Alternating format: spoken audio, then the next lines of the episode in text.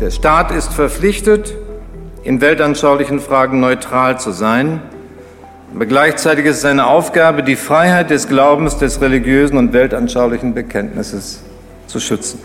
Diese Freiheit gilt für alle, für Christen, Muslime, Juden, auch für Atheisten. Herzlich willkommen, liebe Zuhörerinnen und Zuhörer, zum Podcast des Forum Bellevue zur Zukunft der Demokratie, einer Veranstaltungsreihe des Bundespräsidenten in Zusammenarbeit mit der Bertelsmann Stiftung.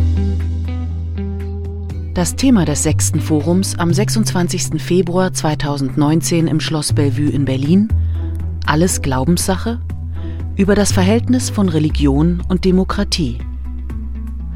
Zusammen mit seinen Gästen diskutiert Bundespräsident Frank-Walter Steinmeier die wichtigen Fragen für die Zukunft unserer Demokratie in Bezug auf den Glauben.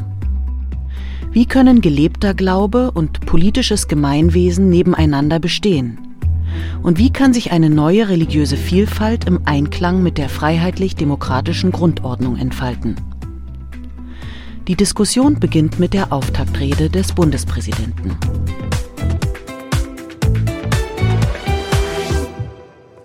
Liebe Frau Mohn, lieber Herr de Geuss, herzlichen Dank nicht nur fürs Hiersein, sondern für die fortgesetzte Unterstützung dieser Reihe. Sehr geehrter Herr Dr. Thierse, Exzellenz, Eminenz, verehrte Mitglieder des Deutschen Bundestages, verehrte Vertreterinnen und Vertreter der Glaubensgemeinschaften, die Sie hier sind, meine sehr verehrten Damen und Herren. Kirchen werden leerer, zumindest in Europa, das Interesse an Religion aber ist ungebrochen. Die Zahlen und Fakten ergeben ein höchst heterogenes, widersprüchliches Bild. Auf der einen Seite verliert die verfasste Religion in ihrer traditionellen volkskirchlichen Gestalt an Bedeutung. Jeder Dritte fühlt sich keiner Konfession mehr zugehörig. Auf der anderen Seite verstehen sich deutlich zwei Drittel der Menschen in unserem Land immer noch als religiös. Und für viele spielt der Glaube sogar wieder eine besonders große Rolle. Denke an junge Menschen aus Einwandererfamilien, die nach Heimat und Zugehörigkeit suchen, aber eben nicht nur an die, sondern auch an die vielen, die in unserer rastlosen Zeit nach Orientierung suchen und diese Suche in den unterschiedlichsten Formen von Religion und Spiritualität ausleben. Wenn einige schon von einer Rückkehr der Religion als grundlegende Tendenz reden, ist es insgesamt noch wenig belegt. Aber eins scheint mir klar.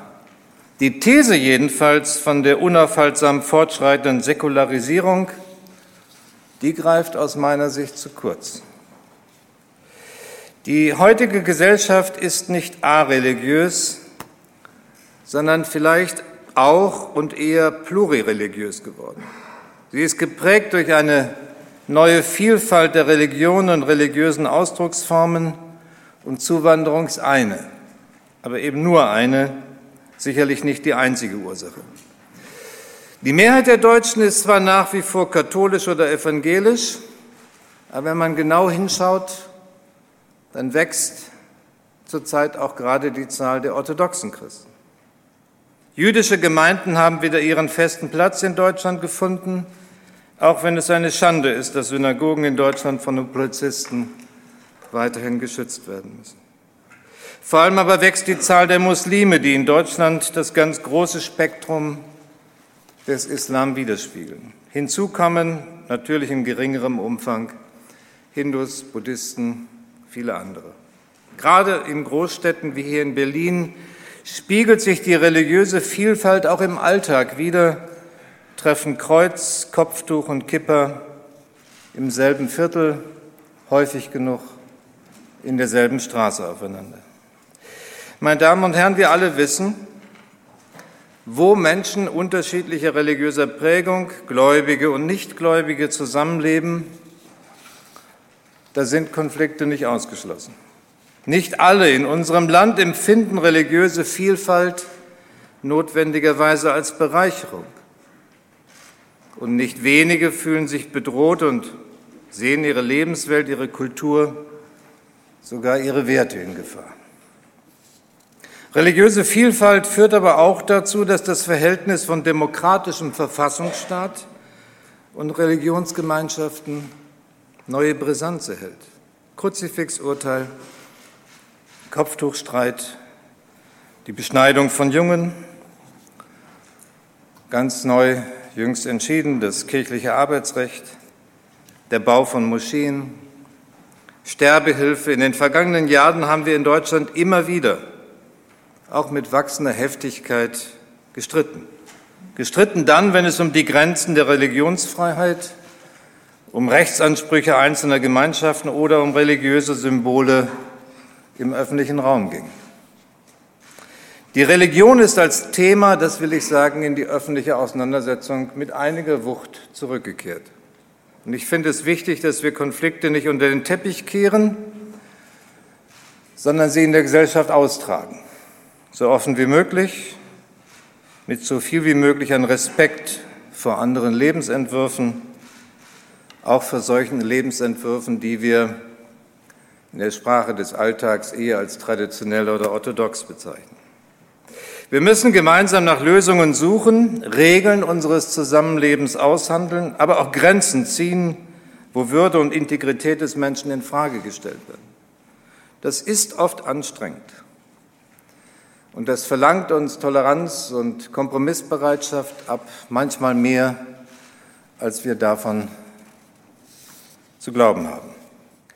Unser Grundgesetz ist der feste Grund, auf dem wir als gleichberechtigte Bürgerinnen und Bürger uns begegnen, unsere Konflikte austragen können, ganz gleich, wenn Sie mir die Kurzformel erlauben, welch Geisteskind wir sind. Was dabei nicht zur Disposition steht, sind die Grundprinzipien unserer Verfassung selbst, die individuellen Grund- und Menschenrechte, Demokratie und Rechtsstaatlichkeit. In seinem Kruzifixurteil hat es das Bundesverfassungsgericht nochmal bekräftigt. Der Staat ist verpflichtet, in weltanschaulichen Fragen neutral zu sein, aber gleichzeitig ist es seine Aufgabe, die Freiheit des Glaubens, des religiösen und weltanschaulichen Bekenntnisses zu schützen. Diese Freiheit gilt für alle, für Christen, Muslime, Juden, auch für Atheisten. In unserem Land soll niemand seinen Glauben verbergen, verleugnen oder verbiegen müssen. Und auch die Gretchenfrage, wie hast du es mit der Religion, muss man nicht beantworten, wenn man es nicht will. Jeder soll nach seiner Überzeugung leben können, ohne Angst und Rechtfertigungsdruck, und kein Mensch darf wegen seines Glaubens diskriminiert oder ausgegrenzt werden. So sagt es das Grundgesetz. Keinesfalls dürfen wir zulassen, dass Menschen beleidigt oder angegriffen werden, weil sie ein Kopftuch, eine Kippe oder ein Kreuz tragen. Dafür darf es in Deutschland keinen Platz geben. Und deshalb müssen wir uns dagegen, meine Damen und Herren, mit aller Entschiedenheit zur Wehr setzen.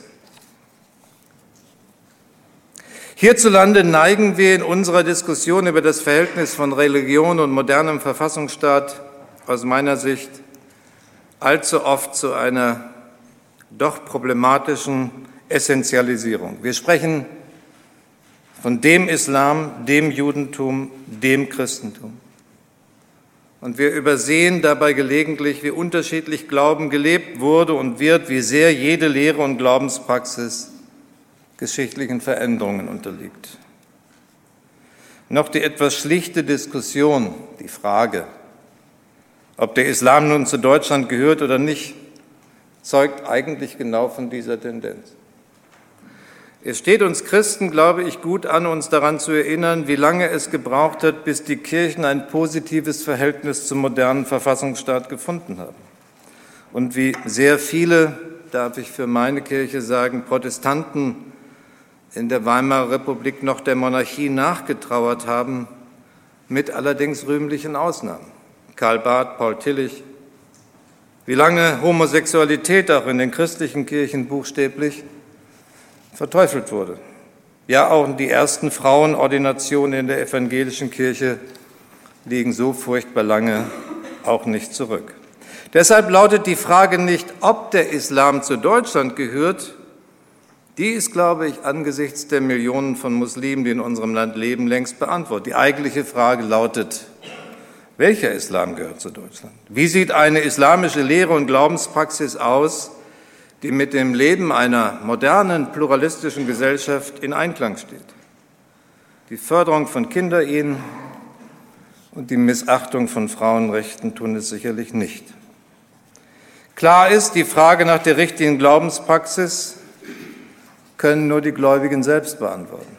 Und sie tun das täglich millionenfach, all die Musliminnen und Muslime, die unsere Mitbürger, Mitbewohner sind, die arbeiten, Steuern zahlen, Kinder erziehen, sich engagieren für unser Land und dieses Land mitgestalten. Ich will sagen, den Islam, der zu Deutschland gehört, den gibt es.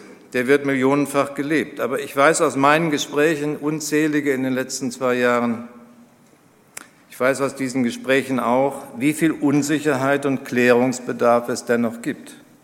Wie viele gerade junge Musliminnen und Muslime nach ethischer und spiritueller Orientierung suchen, die ihnen gerade nicht von traditionellen Autoritäten gegeben wird.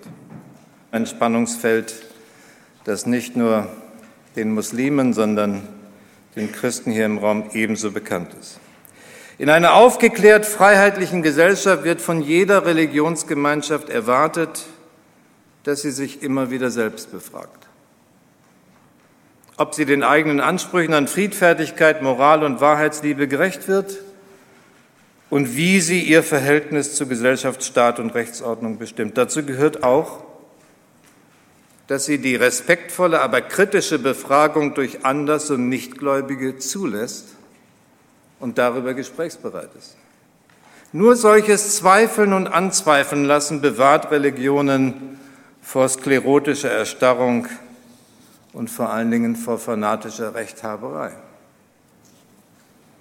Ich freue mich, meine Damen und Herren, verehrte Gäste, heute drei Gäste begrüßen zu können, die sich aus ganz unterschiedlichen Perspektiven mit dem Verhältnis von Religion und Demokratie beschäftigen.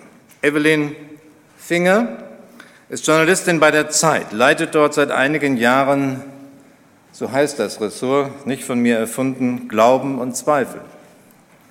Sie plädiert für eine strikte Trennung von Religion und Politik und hat in einem Artikel ein elftes Gebot formuliert, das da lautet, du sollst mit Gott nicht Politik machen.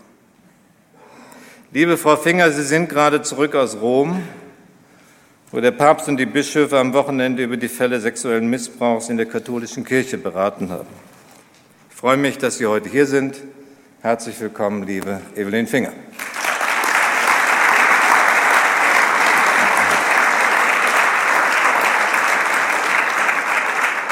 Hans Joas, mein zweiter Gast, ist Professor für Religionssoziologie an der Humboldt-Universität hier in Berlin, den meisten wohl bekannt, gleichzeitig aber auch noch an der University of Chicago. Er beobachtet das Handeln religiöser Individuen und Gemeinschaften in konkreten Situationen, statt pauschal immer nur von den Religionen zu sprechen. Lieber Joas, auch Ihnen ein herzliches Willkommen.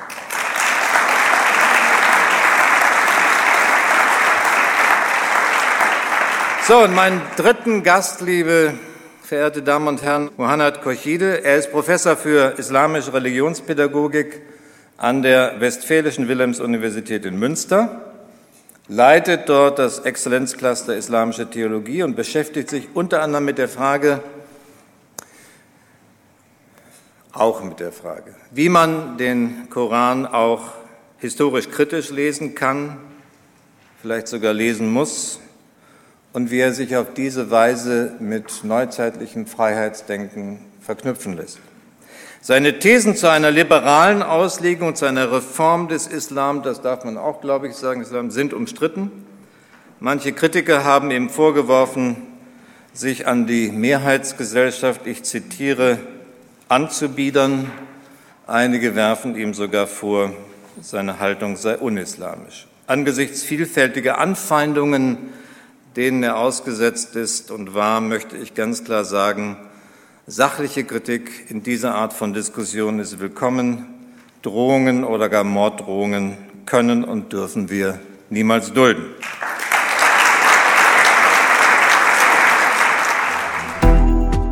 Das war die Rede des Bundespräsidenten beim sechsten Forum Bellevue zur Zukunft der Demokratie. Es folgt die Debatte zum Thema mit Evelyn Finger, Ressortleiterin Glauben und Zweifeln der Wochenzeitung Die Zeit, mit Hans Joas, Soziologe und Honorarprofessor an der Theologischen Fakultät der Humboldt-Universität zu Berlin und Professor of Sociology and Social Thought an der University of Chicago, sowie dem Islamwissenschaftler und Leiter des Zentrums für Islamische Theologie in Münster, Muhannad Korchide.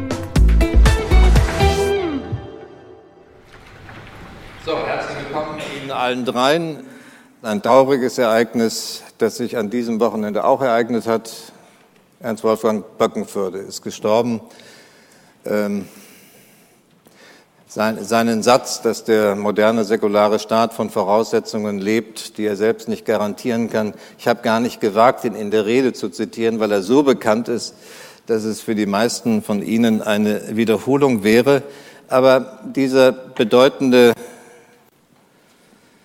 Bundesverfassungsrichter und ich glaube, darf sagen, einflussreiche Wissenschaftler hat eben sein Leben lang an dieser Frage des Verhältnisses von Staat und Religion gearbeitet. Deshalb sollten wir nicht wegen Böckenförde, sondern auch weil Sie hier sind, damit beginnen und Sie ganz am Anfang mal fragen, würden Sie die Beschreibung teilen, dass wir in einer Gesellschaft leben, die von heterogenen Tendenzen gekennzeichnet ist. Auf der einen Seite Kirchenaustritte, auf der anderen Seite eine wachsende Bedeutung des Glaubens und der Religion für andere Teile der Gesellschaft. Ist das so widersprüchlich dann machen Sie die Tendenzen eindeutiger aus? Ich würde Ihnen ähm, aus vollem Herzen zustimmen, ähm, dass es genau diese beiden Tendenzen gibt. Ähm, natürlich eine immer stärker werdenden Säkularisierung und zugleich äh, doch ähm, auch eine zunehmende Bedeutung wieder von Religion. Und in diesem Spannungsfeld bewegen wir uns als Berichterstatter. Ähm, und wenn Sie jetzt Böckenförder ähm, ansprechen, also hm, ich habe eine kleine Kritik an der, äh, an der Tatsache, dass das Zitat so ubiquitär geworden ist nämlich die, dass es von manchen so verwendet wird, als ginge es in der Demokratie nicht ohne Religion. Äh, ähm, das weiß ich nicht, ob das so ist. Ähm, wenn Sie die widersprüchliche Tendenz bestätigen, hat diese widersprüchliche Tendenz damit zu tun, dass Deutschland, die deutsche Gesellschaft tatsächlich religiös pluraler geworden ist oder sehen Sie die Veränderung eher in der wachsenden Säkularisierung der Gesellschaft? Also es kommt immer aufs Themenfeld an. Also ähm, das, das, Thema Pluralität ähm, beschäftigt uns natürlich äh, ganz stark äh, in den Debatten zum Thema Islam. Die, viele andere Religionen fallen ein bisschen hinten runter, aber äh, manchmal denke ich auch, äh, dass das richtig ist, einfach weil die muslimischen Themen so oft stark äh, auf dem Tisch sind und weil wir einfach äh, so viele muslimische Mitbürger haben. Ähm, das Säkularisierungsthema beschäftigt uns dann eher bei den Kirchen, ja. Und in beiden Bereichen haben wir vielleicht etwas, was, ähm, also wogegen ich als Berichterstatter mich immer gewehrt habe und auch weiterhin etwas äh, polemisch mich wehren möchte, nämlich die Unterstellung, dass ähm, wenn wir über diese Felder kritisch und religionskritisch berichten, dass das religionsfeindlich sei. Mhm. Also das taucht in diesen beiden Zusammenhängen auf. Ja? Wenn wir ähm, vor ein paar Jahren noch ganz große Debatten hatten über ähm, die Art Katholizismus, die äh, Josef Ratzinger in Rom repräsentiert hat und äh, das, äh, was von vielen jüngeren äh, Theo katholischen Theologen ähm, in Deutschland auch gedacht und gewollt wurde, dann wurde uns auch gern vorgeworfen, also wir wollen ähm, die katholische Kirche schlecht machen. Der Vorwurf kommt auch jetzt wieder, wenn wir äh, die Missbrauchsthemen Bericht erstatten und so auch, wenn wir ähm, sehr äh, kritische muslimische Autoren drucken, wie Herrn Khurshid oder ich sehe auch andere im Saal, Hamid Abdes Hamad. Ähm, ja, das, ähm, ich habe mir zum Prinzip gemacht, dass äh, aktiv zu ignorieren, diesen Vorwurf. Hm, hm, hm. Ich habe Sie ja zitiert und Sie würden sich wahrscheinlich äh, nicht mal dagegen wehren, dass Sie in Ihrer Berichterstattung, wenn ich die jetzt nicht in einem Satz zusammenfasse, aber doch sagen wir mal in den zentralen Inhalten sehr stark auf die Trennung von Staat und Kirche setzen, äh, sehr stark in Erinnerung rufen die Vorgabe des Grundgesetzes in Glaubensfragen an den Staat, in Glaubensfragen neutral zu bleiben. Manchmal habe ich den Eindruck, diese Formeln versprechen mehr Klarheit, als sie eigentlich beinhalten. Und das schwingt ja so ein bisschen bei Böckenförde mit, indem er sich gerade als Verfassungsjurist auch nicht so ganz klar ist, was bringt eigentlich die Verfassung selbst, der geschriebene Text mit und worauf ruht sie in einer Gesellschaft. Deshalb, Herr Joas, ähm, ist das, ist das eine Begleiterscheinung eines sich im Säkularisierungsprozess entwickelnden Staates, vor der wir hier stehen und bei der wir versuchen, äh, Kriterien neu zu gewinnen zur Beurteilung dessen, was da stattfindet? Oder würden Sie sagen, dass das Gerede von der eindeutigen Säkularisierungstendenz so gar nicht zutreffend ist? Also das Problem mit dem Reden über Säkularisierung ist immer, dass schon der Begriff als solcher ganz Verschiedenes bedeutet. Mhm. Zum Beispiel Schwächung von Religion und zum Beispiel Trennung von Staat und Kirche. Mhm. Und das dürfte man nur ignorieren, wenn diese zwei Sachen in ihrer Entwicklung notwendig miteinander zusammenhängen. Das muss aber gerade nicht so sein. Also das Lieblingsbeispiel in meinem Gebiet sind immer die USA, wo es eine besonders frühe, starke verfassungsrechtliche Trennung von Staat und Kirche gibt, seit dem 18. Jahrhundert, und gleichzeitig eine enorme Vitalität von Religion, sodass es sogar gewissermaßen umgekehrt den Gedanken gibt, die starke Trennung von Staat und Kirche trägt dazu bei, dass in einem Land Religion vital bleibt, dann würde die eine Säkularisierung die andere Säkularisierung gerade verhindern. Also insofern vermischen sich da die verschiedenen Sachen in dem öffentlichen Gespräch. Ich glaube beispielsweise, wenn ich das zu Ihnen sagen darf, Frau Finger, nicht, dass der Böckenförde in diesem berühmten Diktum gesagt hat, Religion ist eine Voraussetzung für die Stabilität von Demokratie, sondern er sagt nur, der Staat kann nicht durch, aus eigenen Mitteln die Voraussetzungen erzeugen, die dann aus der Gesellschaft und Kultur heraus zur Stärkung der Demokratie beitragen. Das heißt nicht Religion, aber etwas muss da sein. Ja? Etwas an tiefen Wertüberzeugungen pro Demokratie, pro Rechtsstaatlichkeit und so weiter. Sie haben sich, habe ich gesehen, in Ihren Schriften auch ganz stark an Max Weber abgearbeitet, der äh, ja, an, an der Schwelle von der Monarchie zur Demokratie selbst noch mehr mit dem Kopf und mit dem Herzen in der Monarchie lebend, mit ein bisschen Ängstlichkeit äh, vor dem, was da kommen könnte. Ähm, er hatte aber gleichwohl in der Beschreibung des modernen Staates es geradezu einer Notwendigkeit gesehen, dass es von einer Entfremdung zur Religion kommen müsse. Der Meinung sind Sie erkennbarerweise nicht, sondern Sie sagen, das geht beides zusammen. Unter welcher Voraussetzung geht es zusammen? Also das Zentrale bei Max Weber, glaube ich, ist, dass er Überlegungen angestellt hat über die langfristige Vorgeschichte der modernen europäischen Säkularisierung. Also niemand behauptet ja ernsthaft, dass es auch in Europa vor dem 18. Jahrhundert eine starke Schwächung von Religion äh, gegeben hätte. Es gibt sie nicht erst in der letzten Zeit. Das würde ich mhm. zu der Situationsbeschreibung, mit der äh, Sie, Herr Bundespräsident, begonnen haben, gern hinzufügen. Ja. Also es gibt, glaube ich, eine Neigung, so zu tun, als wäre Deutschland bis vor kurzem ein hochgradig religiöses Land gewesen und jetzt tritt ein rapider Absturz ein. Aber das wird der Wirklichkeit des 19. Jahrhunderts, zum Beispiel in der Stadt Berlin, die damals schon eine sehr stark säkulare Stadt war, einfach nicht gerecht und wird für meine Begriffe auch der Geschichte des Nationalsozialismus nicht gerecht, also und so weiter. Ja. Aber also zentral an dem Weber war sicher die Überlegung, ist diese moderne europäische Säkularisierung etwas Modernes oder ist die immer schon vorbereitet? Vielleicht sollte man nicht sagen immer schon, aber schon langfristig vorbereitet und äh, seiner Meinung nach schon irgendwie vorbereitet durch das antimagische Wirken der alttestamentlichen Propheten.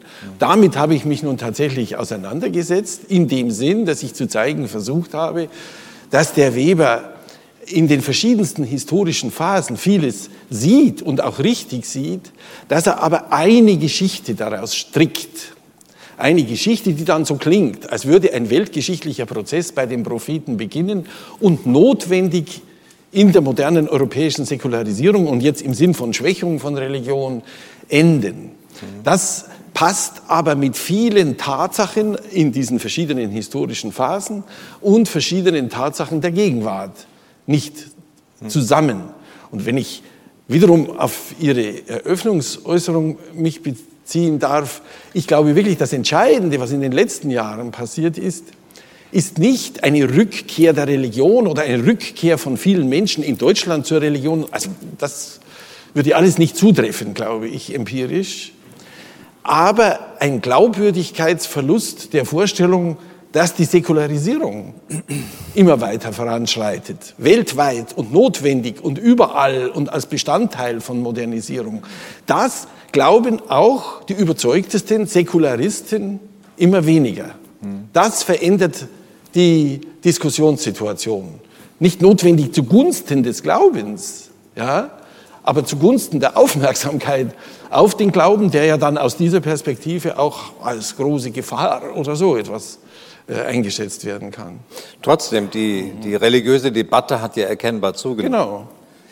Ähm, nun sind Sie ja jemand, äh, der sehr dafür plädiert, nicht so sehr den Islam in seiner Konkurrenz, Gegnerschaft zum Christentum zu verstehen, sondern äh, mit vielen Mühen und, äh, wie ich gesagt habe, auch Angriffen, die sie ertragen müssen, plädieren sie ja dafür, eine moderne, eine liberale Form des, äh, des Islam zu entwickeln oder zu interpretieren, aus dem Koran zu interpretieren, der mit dem modernen Verfassungsstaat, mit der Demokratie vereinbar ist. Äh, wo ist der Kern des Streites, den Sie führen müssen?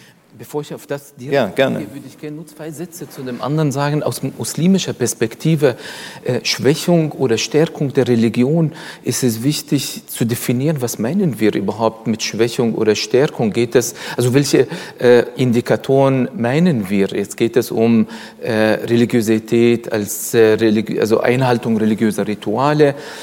Ich würde aus muslimischer Perspektive für Deutschland oder für Europa sagen, ähm, es findet ein, ein, Wandel, ein Wandel der Bedeutung von Religion statt unter Muslimen. Äh, es gibt eine mehr oder weniger repräsentative Studie von Detlef Pollack im Exzellenzcluster äh, bei uns an der Universität Münster über äh, deutsch, nein, türkischstämmige Muslime in Deutschland. Und das zeigt sich so wunderbar. Einerseits, die erste Generation war unter anderem die Frage, ähm, Besuch der Moscheegemeinde mindestens einmal die Woche. Unter der ersten Generation waren es 32 Prozent, die die Moschee mindestens einmal die Woche besuchen. Unter der zweiten, dritten Generation waren es lediglich 23 Prozent.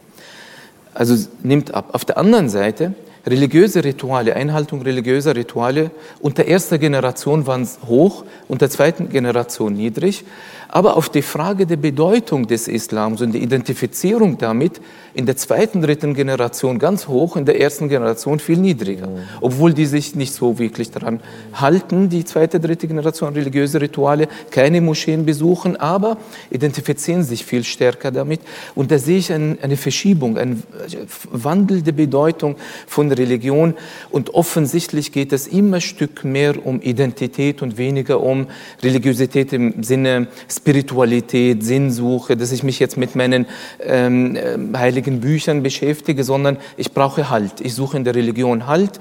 Und diese Elemente, die identitätsstiftend sind, sie nehmen zu. Und das könnte in Form der Ab- oder Ausgrenzung sein, es könnte in anderen Formen sein. Ob das jetzt fürs Christentum gilt, kann ich nicht sagen, aber ich merke im islamischen Kontext, wir haben es mit immer weniger praktizierende Muslime, die immer sich stärker mit dem Islam identifizieren. Ich spreche von einer ausgehöhlten religiösen Identität, weil es nicht um den Kern geht, sondern um diese Identität. Und vielleicht reden wir eh noch darüber, wenn die Gesellschaft polarisiert wird, Muslime, nicht Muslime. Das hat mit der ganzen Debatte auch in unserer Gesellschaft zu tun. Wir und ihr, wir Deutsche, ihr Muslime, wir Muslime, ihr Deutsche, diese Fremd- und Eigenzuschreibungen, die spielen sich gegenseitig die Karten in die Hände. Aber Ihre wichtige Frage, was ist die Trennlinie? Worum geht das eigentlich, wenn wir von einem aufgeklärten oder modernen oder liberalen, wie immer man das nennt, Islam und einen eher konservativen oder anderen Islam. In der Tat sind viele Parallelen, wenn ich das kurz skizziere, in zwei, drei Sätzen würde. Und gerade christliche Theologen sagen, oh, das hatten wir alles und das kennen wir. Es geht um die Schriftauslegung. Ist der Koran jetzt wortwörtlich zu lesen? Denken Sie an Körperstrafen im Koran? Denken Sie an patriarchalisches Frauenbild im Koran? Verhältnisse zu Nicht-Muslimen? Ähm, gilt es um also geht es hier darum, das alles ins Heute und Hier zu übertragen, unreflektiert, ohne den historischen Kontext des siebten Jahrhunderts, wo der Koran verkündet ist, zu berücksichtigen? Oder geht es um die Verortung des ähm, äh, äh, Korans im siebten Jahrhundert? Diejenigen, die mir vorwerfen, du verortest das im historischen Kontext, das heißt, du relativierst Gottes Wort und das ist Blasphemie, das ist ähm, Heresie, das ist Verfälschung des Gottes äh, Wortes. Es gibt auch andere Schwerpunkte, die grundsätzliche Frage, von welchem Gott sprechen wir eigentlich? Von einem restriktiven Gott, der nur Unterwerfung haben will? Und geht es nur um die Unterwerfung unter einem Gesetz? Der Islam sei nichts anderes als eine Ansammlung an Gesetzen. Äh, ich, äh, Im Religionsunterricht gebe ich den jungen Menschen nur eine Liste an Erlaubten, an Verboten und sage, so musst du es tun, sonst wäre dieser Gott zornig mit dir. Dann entsteht so ein, ein, ein, ein juristisches Verhältnis zwischen Gott und Mensch. Oder was ich vertrete und theologisch auch begründe, geht es um Beziehung, um Vertrauensbeziehung, ja um Liebesbeziehung, wie der Koran selbst übrigens sagt. Ähm, es ist nicht nur eine christliche, sondern genuin koranische Kategorie, die Liebeskategorie. Aber Liebe bedeutet Freiheit und das ist ja Gesetz der Liebe. Die Freiheit, da geht es auch darum, von welchem Gott sprechen wir. Sprechen wir vom Islam als reine Gesetzesreligion im juristischen Sinne verstanden oder als ethische, spirituelle Religion. Da sind die Haupttrennlinien zwischen einem, dem einen und dem anderen Verständnis mhm. Islam. Ähm, Sie, haben, Sie haben ja bemüht, äh, nicht nur Muslimen äh, etwas ähm, zu vermitteln über den Kern des Streites in dem gemeinsamen Buch mit Hamid Abdel Samad. Das ist, denke ich, auch für, für Nichtmuslime deshalb ganz gut lesbar, weil in dem Streit die Trennlinien äh, ganz gut sichtbar werden. Auf eine der Trennlinien haben Sie eben schon äh, verwiesen. Sie haben es umschrieben mit äh, dem Liebesbezug bei, der, bei Ihrer Interpretation des Koran.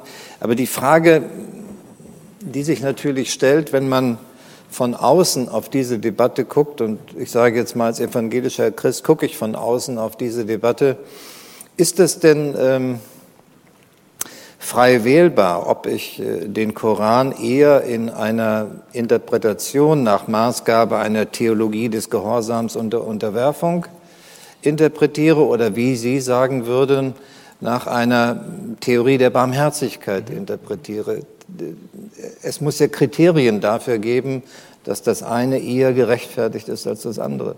Naja, die Theologie ist nicht anders als die rationale Reflexion des Glaubens. Daher brauchen wir äh, rationale Kategorien. Was sagen die rationalen Kategorien?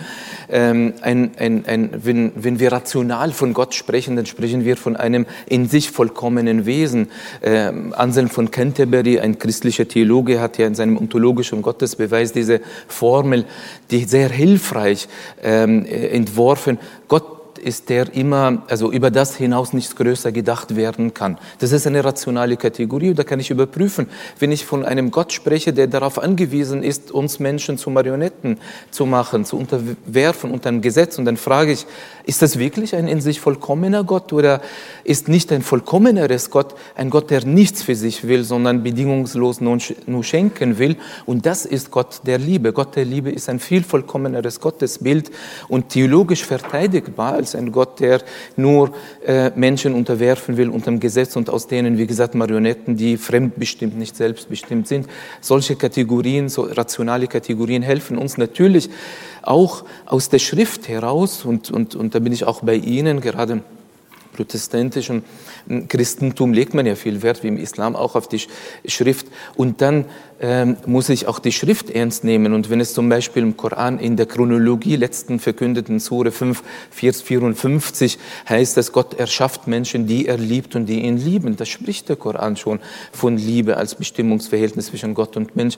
Wieso ignorieren wir das? Und da glaube ich, spielen wiederum gesellschaftspolitische Aspekte eine Rolle schon in der Geschichte des Islams, wo bestimmte äh, eher restriktive Regime lieber von einem restriktiven Gottesbild sprechen wollen wollten, um auch Gehorsam unter dem Volk zu verbreiten, als von Liebesbeziehung. Ich glaube schon, dass wir Menschen Dinge in Gott hineinprojizieren, abhängig von auch gesellschaftlichen Strukturen. Und deshalb vielleicht letzter Satz ja. dazu.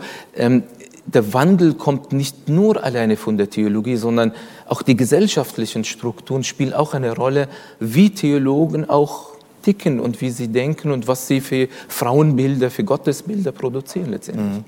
Herr Joas, äh, zu Ihnen nochmal die Frage, die Debatte, die wir hier gehabt haben, ist ja eine, die wir in den christlichen Kirchen eigentlich auch führen. Deshalb vielleicht nochmal äh, ein paar ergänzende mhm. Ausführungen von Ihnen dazu. Wie müssen sich christliche Religionsgemeinschaften aus Ihrer Sicht heute darstellen, um ähm, die Modernität, in der Modernität des Verfassungsstaates leben zu können, anerkannt zu sein und ihren Bedeutungseinfluss zu erhalten? Also ich bin dankbar, dass Sie mir den Ball zuspielen, weil ich auch von mir her gern sagen würde, was sicher Rashidi gerade über Veränderungen oder Kontroversen hinsichtlich des islamischen Gottesbilds gesagt haben, hat natürlich direkte Parallelen mit der Geschichte der Entwicklung des christlichen Gottesbildes. Also ich habe das irgendwo auf die spaßige Formel gebracht, der Name Fürchte Gott ist ausgestorben. Ja, also kein Kind, auch in einer christlichen Familie, wird heute noch Fürchte Gott genannt. Aber im 18. Jahrhundert wäre das nicht auffällig das gewesen, weil einfach die Dimension der Furcht vor Gott hinter die Dimension der Liebe zu Gott völlig zurückgetreten ist. Mhm. Also jetzt sage ich was Riskantes, vielleicht zu sehr zurückgetreten ist. Mhm. Ja, weil ich glaube, mit Liebe allein ist das mit dem Gottesverhältnis auch nicht hinzukriegen sozusagen. Aber abstrakter gesprochen heißt das, die Religionen entwickeln sich nicht einfach aus sich heraus, sondern in einer ständigen Wechselwirkung mit den moralischen Überzeugungen der Menschen, die in einer bestimmten Zeit und einer bestimmten Kultur diese Religion haben. Und deshalb wurde in der Geschichte des Christentums manches, was uns heute wie ein völliger Verstoß gegen Christliches erscheint, oft über lange Zeit gebilligt, hingenommen, gerechtfertigt. Christentum heißt Glauben an universale Menschenwürde, Sklaverei verstößt gegen universale Menschenwürde, also müssten die Christen da immer dagegen gewesen sein, aber so, ist es nicht. Also da gibt es ganz im Einzelnen zu betrachten die Wechselwirkungen und dieses zu betrachten ist das Gegenmittel gegen das, was Sie in Ihrer Rede Essentialisierungen genannt haben. Also plötzlich sieht man, es gibt nicht einfach das Wesen des Christentums, das Wesen des Islam und so weiter, sondern es gibt Menschen und ihre Institutionen, die haben tiefe religiöse Überzeugungen und die haben tiefe moralische Überzeugungen und die passen schon nicht ganz zusammen und dann haben sie noch Interesselagen und alles Mögliche und damit müssen diese Menschen umgehen. Wenn ich jetzt die, die drei Wortbeiträge nochmal zusammenfasse, im Grunde genommen in, in Ihren drei Beiträgen tauchten in unterschiedlichen Formulierungen eigentlich Anforderungen und Erwartungen an Kirche, an Religionsgemeinschaften auf, wie und unter welchen Voraussetzungen sie sich im modernen Verfassungsstaat entwickeln kann und äh, ent entwickeln wird. Welche Erwartungen, Herr Joas, sind das, an die, an die christlichen Kirchen, die Sie vornehmlich untersucht haben? Also für die katholische Kirche würde ich tatsächlich sagen, äh, eine Stärkung, also dessen, was in den Diskussionen heißt, des Synodalen, ja, ist ganz offensichtlich das Gebot der Stunde und ein Abbau jetzt in meiner Theoriesprache der Selbstsakralisierung der Institution Kirche. Ja, ich glaube ja, dass viele Vertuschungen, also die mögen die verschiedensten Motive gehabt haben, aber das sozusagen das edelste Vertuschungsmotiv, das war äh, also das Ansehen der Kirche zu bewahren und nicht bekannt werden zu lassen, was diesem Ansehen der Kirche ungeheuer schaden kann. Und ich glaube tatsächlich, dass aus diesem Grund, aber auch aus vielen anderen Gründen, in der katholischen Kirche diese Selbstsakralisierung überwunden werden muss und dass in diesem selben Zusammenhang äh, die Rolle der Laien hm. und die Rolle synodaler Verfahren oder äh, Institutionen gestärkt werden muss. Mhm. Nur ist die katholische Kirche eben ein weltweiter Akteur und eine globale Institution. Und was sich als offensichtlich aus deutschen Bedingungen heraus für eine Reform anbietet, ist nicht unter allen sozusagen nationalen Bedingungen, unter denen die katholische Kirche existiert, genauso selbstverständlich. Das macht das ungeheuer zäh.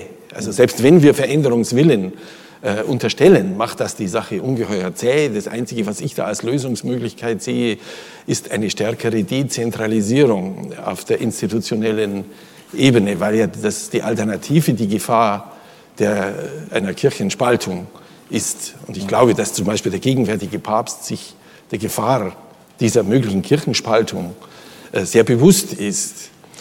Aber ich fand Ihren Satz ehrlich gesagt sogar, also ja, ich fand ihn sehr wichtig. Äh, das richtige Bild von sich selbst hat eine Glaubensgemeinschaft ohnehin nur durch die Verarbeitung der Fremdbilder. Lassen Sie mich eben noch mal in Kirchide fragen. Ich habe äh, vorhin zwei Beispiele in meiner Rede genannt, die Förderung von Kinderehen etwa oder die Nichtbeachtung der Rechte von Frauen. Wie weit sind wir noch weg von einem solchen Öffnungsprozess, wenn ich mal unterstelle, Sie halten ihn auch für notwendig? Wir, sind auf einem guten Weg, weil wir den Islam nicht nur politisch institutionalisieren. Wir haben Religionsunterricht mittlerweile. Ich unterstütze das sehr, weil das ist momentan der einzige reflektierte Zugang für viele, viele junge Menschen in also muslimischen Glauben zu ihrem äh, Glauben. Deshalb finde ich, das sind ja wichtige Schritte. Aber ähm, weil in der Wahrnehmung vieler es um Identität geht, Identität äh, in Ab- und Ausgrenzung zum Teil, gerade wenn in der Gesellschaft immer wieder gesagt wird, wir die braven Deutsche und das sind die bösen Muslime, diese Fremdzuschreibung wird sehr oft zur Eigenzuschreibung. Und das erschwert eine gewisse Öffnung, gerade die Muslime, die Suchenden für Gemeinschaftungen. Und da kommt die Rolle des sogenannten politischen Islams, der ja auch äh, auf Macht hinaus will und der polarisiert und spielt auch mit diesen Vorurteilen, genauso wie die Rechtspopulisten damit auch spielen, um die Gesellschaft zu spalten. Und dann sehe ich hier noch immer gewisse Spannungen, die stärker äh, werden und, und, und wo die, die, die Abgrenzungen, Ausgrenzungen noch sogar stärker geworden sind. Und da sind schon alarmierende Entwicklungen. Aber das sind ja gesamtgesellschaftliche Aufgaben. Die Theologie alleine wird das nicht lösen. Aber wie Frau Finger auch gesagt hat, wenn dann jegliche Selbstkritik an Kinderehen, an, an vielen Positionen ähm, plötzlich als Angriff gegen die eigene Identität gesehen wird, das erschwert dann die Entwicklung, weil wir sind sehr oft an der Oberfläche, bewegen uns auch und sind zufrieden, wenn Statements kommen von irgendwelchen mhm. Repräsentanten von Muslimen, die sagen, ja, wir sind gegen dies oder jenes, gegen Gewalt oder gegen Kinderehen. Das kann man ja sagen, aber man muss ja konsequent in die Theologie hineingehen und sagen, okay, aber wenn das so ist, dann müssen wir uns von Positionen innerhalb der islamischen Tradition verabschieden oder sie verorten in ihrem historischen Kontext. Wir müssen, wie gesagt, den Koran wiederum im Kontext lesen. Die Frage der Pluralitätsfähigkeit des Islams ja. ist genauso wichtig. Wie wir verhalten uns gegenüber anderen? Und damit meine ich nicht opportunistisch, weil wir eine Minderheit auf manchen Homepages von manchen ähm, Moscheegemeinden lese ich, wenn wir eine Minderheit sind, dann müssen wir uns fügen und so und so. Und folgendes in Scharia, Körperstrafe und so gilt nicht, wenn wir Minderheit sind. Aber das macht den Leuten Angst, weil das suggeriert, sobald wir Mehrheit sind, dann gelten die. Das heißt, es muss eine ehrliche, aufrichtige, grundsätzliche, theologische auch Debatte geführt werden. Wie gehen wir wirklich mit den Inhalten um? Und da sehe ich, dass wir noch ganz, ganz am Anfang sind. Aber gerade weil Sie jemand sind, der so auf den historischen und notwendigerweise damit auch auf den aktuellen Kontext verweisen, stößt sich ja eine lobenswerte Entwicklung, dass wir mittlerweile islamische Theologie auch an deutschen Universitäten unterrichten, mit der Realität in den Moscheegemeinden, von denen wir im Augenblick noch nicht wissen, wie lange sie anhält. Kann dieser Modernisierungsprozess in überschaubaren Zeiträumen gelingen, den Sie eben sehr plausibel, sehr überzeugend als notwendig bezeichnet haben? Ich glaube, wir brauchen hier die politischen Rahmenbedingungen. Also man muss über seinen Schatten hinausspringen und sagen, ähm, wir haben diese theologischen Fakultäten eingerichtet, um unter anderem Imame auszubilden, aber ähm, ja, wer stellt diese Imame an? Ist der Beruf überhaupt äh, attraktiv? Wir haben in Münster etwa 900 Studierende. Ich würde nicht übertreiben, wenn ich sage, zwei oder drei maximal sagen, das könnte ich mir, ähm, ja, das könnte mein, mein, mein Job sein später, mhm. weil der Job so an sich nicht so attraktiv ist. Was wir brauchen, ist zum Beispiel Überlegungen in Richtung, ob nicht die Religionslehrer, die gut ausgebildet theologisch wie pädagogisch sind, ob man sie nicht abordnet, zwei Stunden der Woche und sagt, zwei Stunden weniger Unterricht in der Schule und jetzt kannst du die Predigt halten am Freitag und den Religionsunterricht am Wochenende organisieren. Er muss nicht selber das abhalten, aber das sind gut qualifizierte Menschen, vom Staat bezahlte Religionslehrkräfte. Wir brauchen solche Alternativmodelle, um wegzukommen von diesen finanziellen Abhängigkeiten aus dem äh, Ausland. Und das ist unser Dilemma zurzeit, dass wir, wenn es um Moscheegemeinden geht, sehr abhängig sind vom Ausland.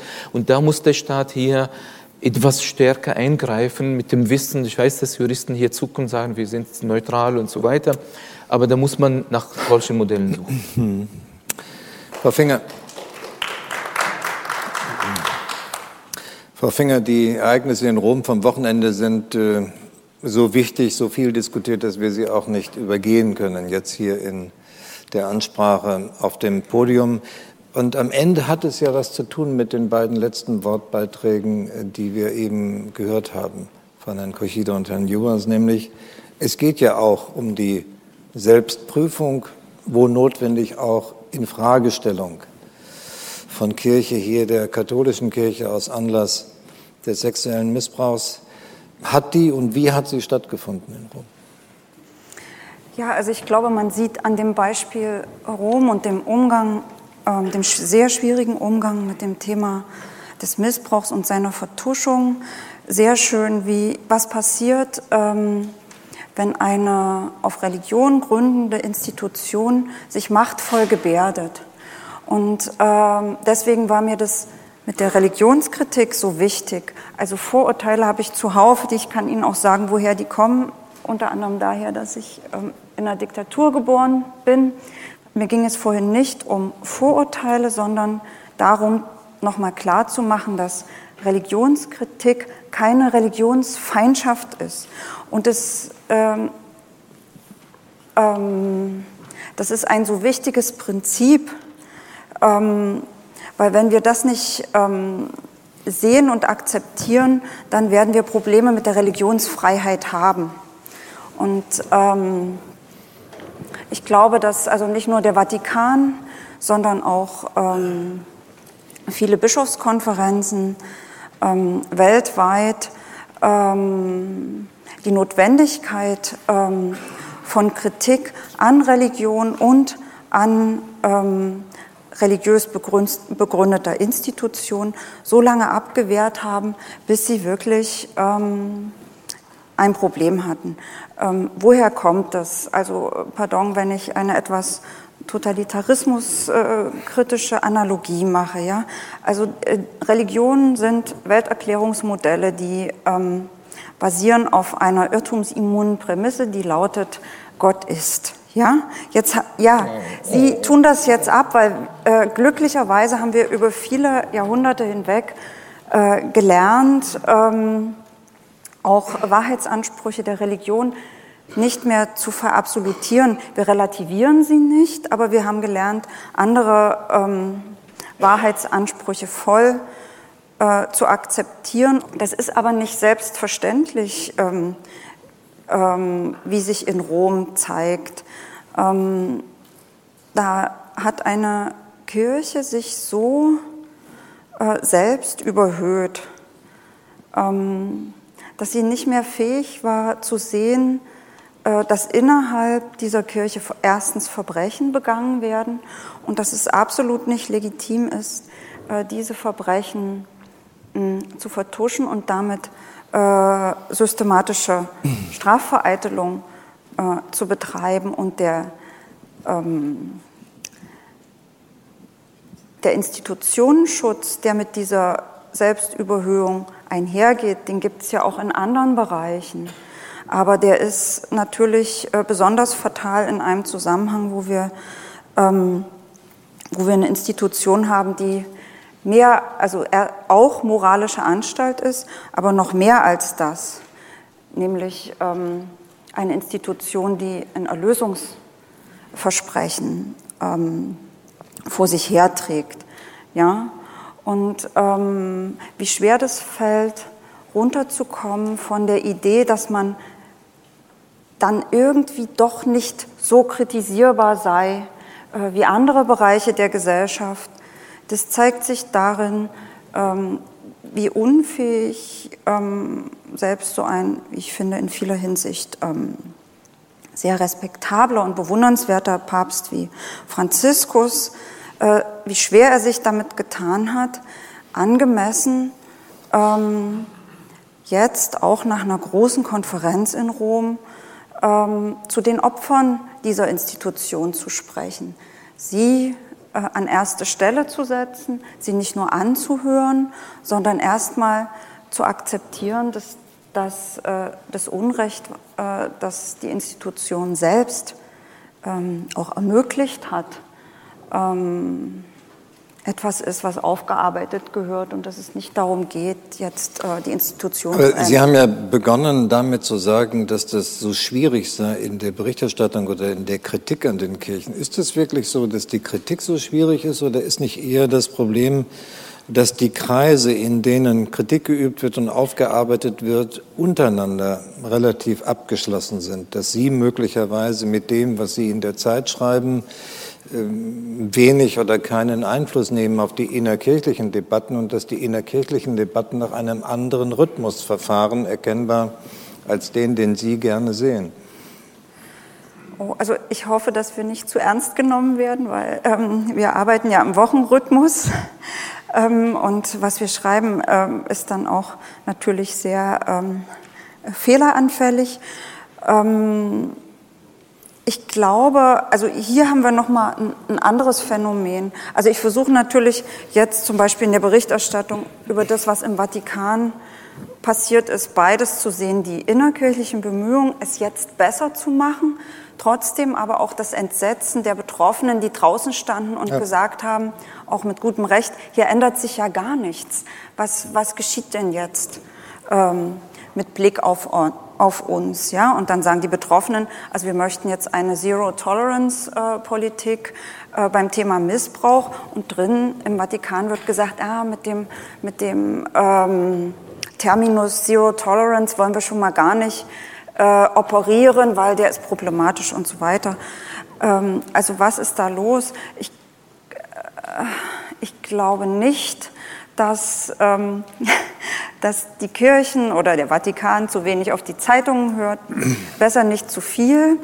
Äh, aber mh, mm,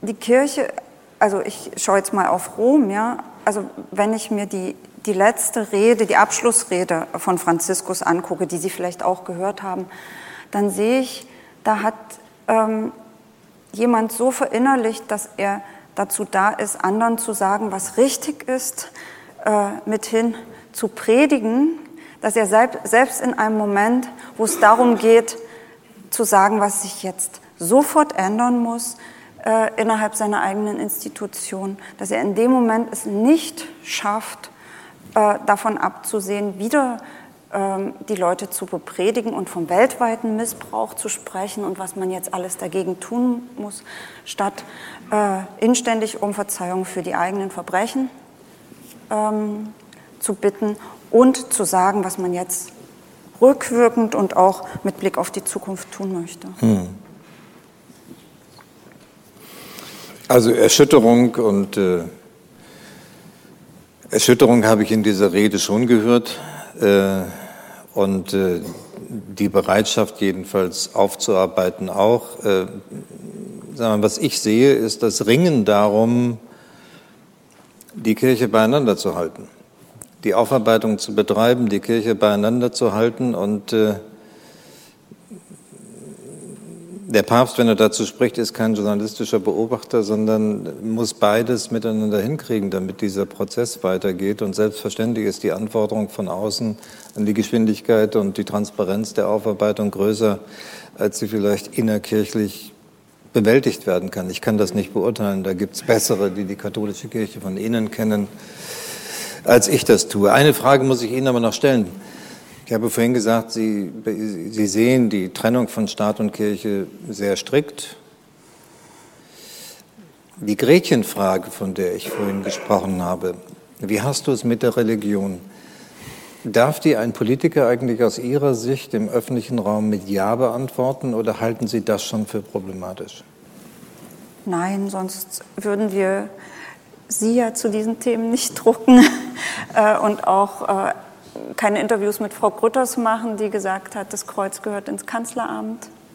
Vor einigen Jahren etwas anders pointiert als jetzt neulich in, ähm, ähm, in Bayern. Wir würden auch keine Interviews machen mit äh, dem Großscheich der Al-Azhar-Universität. Äh, ähm, also das, denke ich, Überhaupt nicht, das wäre ein Missverständnis und ich würde auch gern noch mal betonen, ähm, wie wichtig es ist ähm, und geworden ist vielleicht auch in den letzten Jahren, dass Politik Religionskompetenz hat. Äh, vielleicht ist das gar nicht zu haben, ohne dass äh, Politiker auch selber religiös sind. Sonst werden wir nämlich diese vielen ähm, politischen Konflikte, in denen Religion eine Rolle spielt, nicht lösen können. Also ähm, ich würde sagen, im öffentlichen wie im politischen Diskurs brauchen wir Religionskompetenz ganz stark. Wie viel Frömmigkeit wir brauchen, weiß ich nicht. Ja, meine Damen und Herren, ich habe jetzt mindestens noch fünf bis zehn Fragen offen. Ähm Sie haben alle gespürt, dass wir mit den Fragen, jeder für sich, jeder in seiner Antwort oder in seinem Beitrag noch ringen. Und vielleicht hat sich ein bisschen bestätigt, was am Anfang, was ich am Anfang gesagt habe, dass die scheinbar so klaren Gebote von der Trennung und der Neutralität noch keine endgültige Antwort sind, sondern dass uns immer wieder abverlangt wird, das Verhältnis von Religion und Staat und Demokratie zu diskutieren und auch zu versuchen, normative Ankerpunkte in dieser Diskussion zu entwickeln. Für heute jedenfalls herzlichen Dank für eine auch für mich spannende Diskussion und ich kann Ihnen versprechen, wir werden sie weiterführen hier und an anderen Orten. Dankeschön. Das war das sechste Forum Bellevue zur Zukunft der Demokratie. Eine Veranstaltungsreihe des Bundespräsidenten in Zusammenarbeit mit der Bertelsmann Stiftung. Mehr Informationen zu dieser Veranstaltungsreihe finden Sie unter www.forum-bellevue.de.